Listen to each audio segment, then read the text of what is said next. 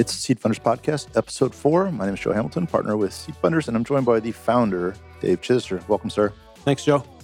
So last week was a lot of great info, and we talked about the advantages of joining an angel group, and uh, very compelling.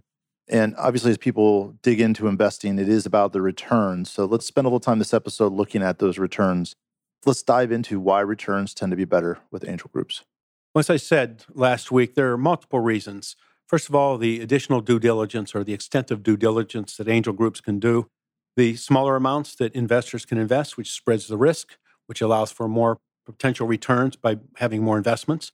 The industry expertise of an angel group versus an individual is a huge factor in success, and the ability to participate in portfolio companies after the investment is another factor that really results in higher returns.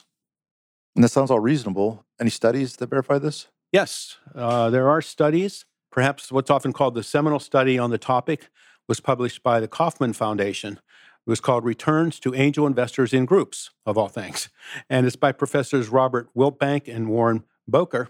And basically, this study said that angel investors in over a thousand exits, they analyzed a thousand exits of angel investors and found that the average return was 2.6x in three and a half years. That equates to a 27% internal rate of return, quantified by a, over a thousand exits that angel investment groups had done. Ten years later, they updated that study. Professor Wiltbank updated it and presented to the Angel Capital Association a report called Tracking Angel Returns.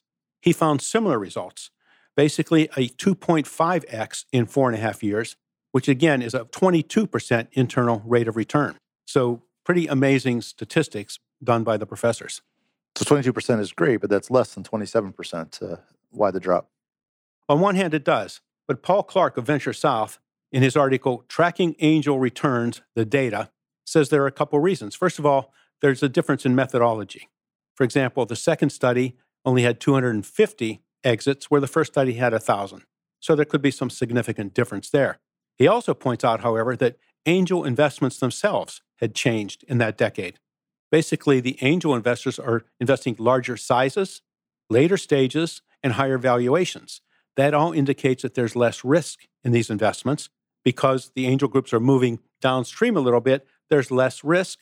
Accordingly, you could expect lower returns. But, you know, even at 22% per year, compare that to what, 7% long term in stocks in a regular stock market, that's a significantly higher increase than the long term stocks. So, as Mr. Clark points out, and I'll quote him, he says, No one in the angel investment world is panicking. So, you mentioned a number of factors that lead to these higher returns. Did the professors uh, Wiltbank or Boeker get into quantifying any of these individually? Yes, they certainly did. And there are three important ones. I think the three most important things that they quantified. One, as I mentioned, is the impact of time spent on due diligence. And I'm an engineer, so I'm a numbers guy. So I'm going to talk about some numbers here using the median of 20 hours of due diligence, 20 hours of due diligence, they quantified low due diligence, which is like 10 hours or less, and high due diligence, 40 hours or more. What they found out in deals where low due diligence was done, the failure rate, and by failure they mean less than 1x, or you don't even get your money back. The failure rate was 65% when low due diligence was conducted. High due diligence, on the other hand, more than 40 hours, produced a failure rate of 45%. Now, that's still a big number, but it's a whole lot less than 65%. So you basically you have less than half of the failures versus almost two thirds failures just by the amount of due diligence that you're doing. More importantly, they quantify the success.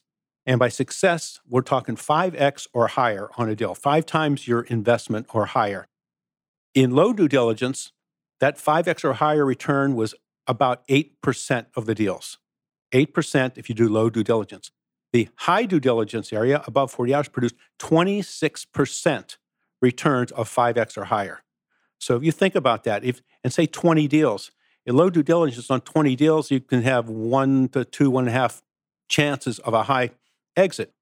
On 20 deals that are 26%, you're talking about five of your 20 deals are going to give you 5x or higher, strictly due to the amount of due diligence that's done. Angel groups do that due diligence. They do the 40 hours or more.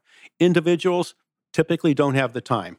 They see a deal, they find a recommendation, and they'll invest. So, huge advantage there, quantified in the amount of due diligence done.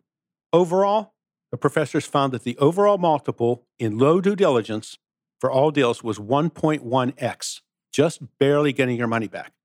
For high due diligence, they found the overall multiple was 5.9x. Again, the conclusion the return is five times higher when you do high due diligence. The angel groups do that due diligence. Individuals just really don't have the time to do that much due diligence. So, obviously, the returns for angel groups are significantly higher, strictly due to the amount of due diligence that's performed. Wow, that's powerful and compelling insight around due diligence. Did the professors offer any similar insights about other factors? Yes, as I said, there are two other factors that they analyzed that I think are important. One is they analyzed the industry experience. Basically, the companies that they invested in, that these angel groups invested in, how much industry experience did the angel group have in that particular industry? First, what they found out was again, there was a significant relationship to the returns. For returns of less than 1x, again, not even getting your money back, there was a 58% failure rate when there was low expertise. When the angel group or the individual angels, or the angel groups, I mean, had low expertise, there was a 58% failure rate. But there was a 42%, only 42%, again, significant, but significantly lower than 58% when there was high expertise in the area.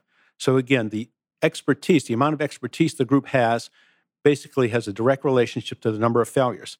It's not as significant as the due diligence we just talked about, but it's still very large. Basically, when it comes to the upper side of things, like the 5x and higher, the chances of a high return of 5x or higher with low expertise in an area it was about 10%.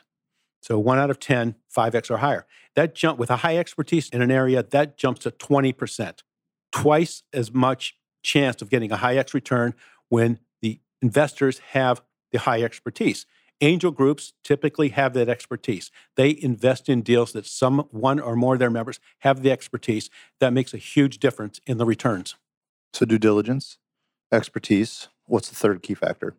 The third factor is the ability to participate with the portfolio company after the investing. The groups that basically invest, and, let's talk about two areas that they studied. They, one they called low participation, and they called that one to two times per year one to two times per year showed that the return on those investments was a 1.3x. Very little return. It's positive, but still 1.3x. High participation, which they defined as one to two times per month, not per year, one to two times per month, produced returns of 3.7x.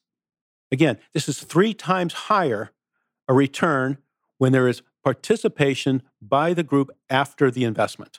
These investors want to succeed. The point is, the angel investment groups, they do more due diligence, they have more expertise, and they have more time to participate with portfolio companies. So, all three of those factors has a significant return on the actual money that's made from these investments. Wow. Well, while we have our academic hats on, any other studies we should consider beyond, beyond those two professors?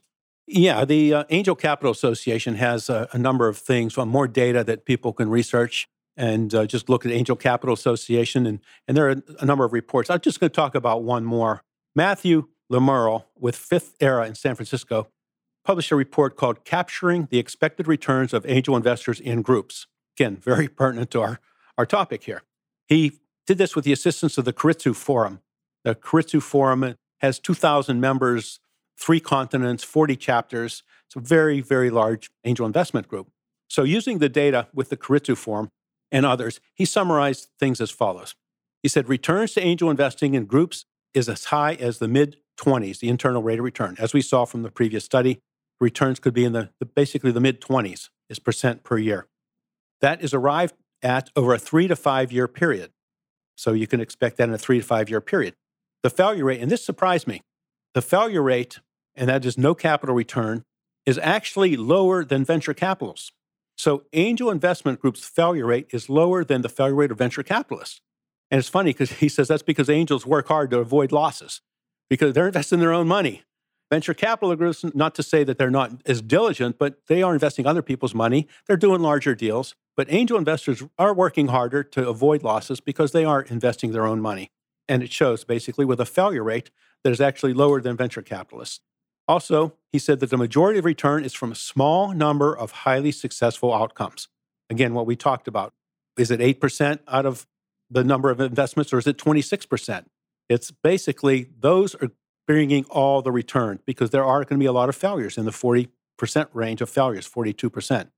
So basically, he concludes that if you put less in more deals and diversify, that's the way to go. So again, that's the advantage of joining a group versus individual. You could put less money in more deals and spread your risk and increase your return. Great. There have been a lot of numbers flying around this episode. The full transcript is available on seedfunders.com. Just click podcasts and find the episode you're interested in, and you can listen and read along. Dave, any final thoughts? Well, as always, if any of our listeners have any questions on anything we talk about here, send me an email, dave at chitester.com, and I can direct you to the right resources or give you the advice. I do respond personally to every single email, so don't be afraid to email me and I will get back to you. Thank you.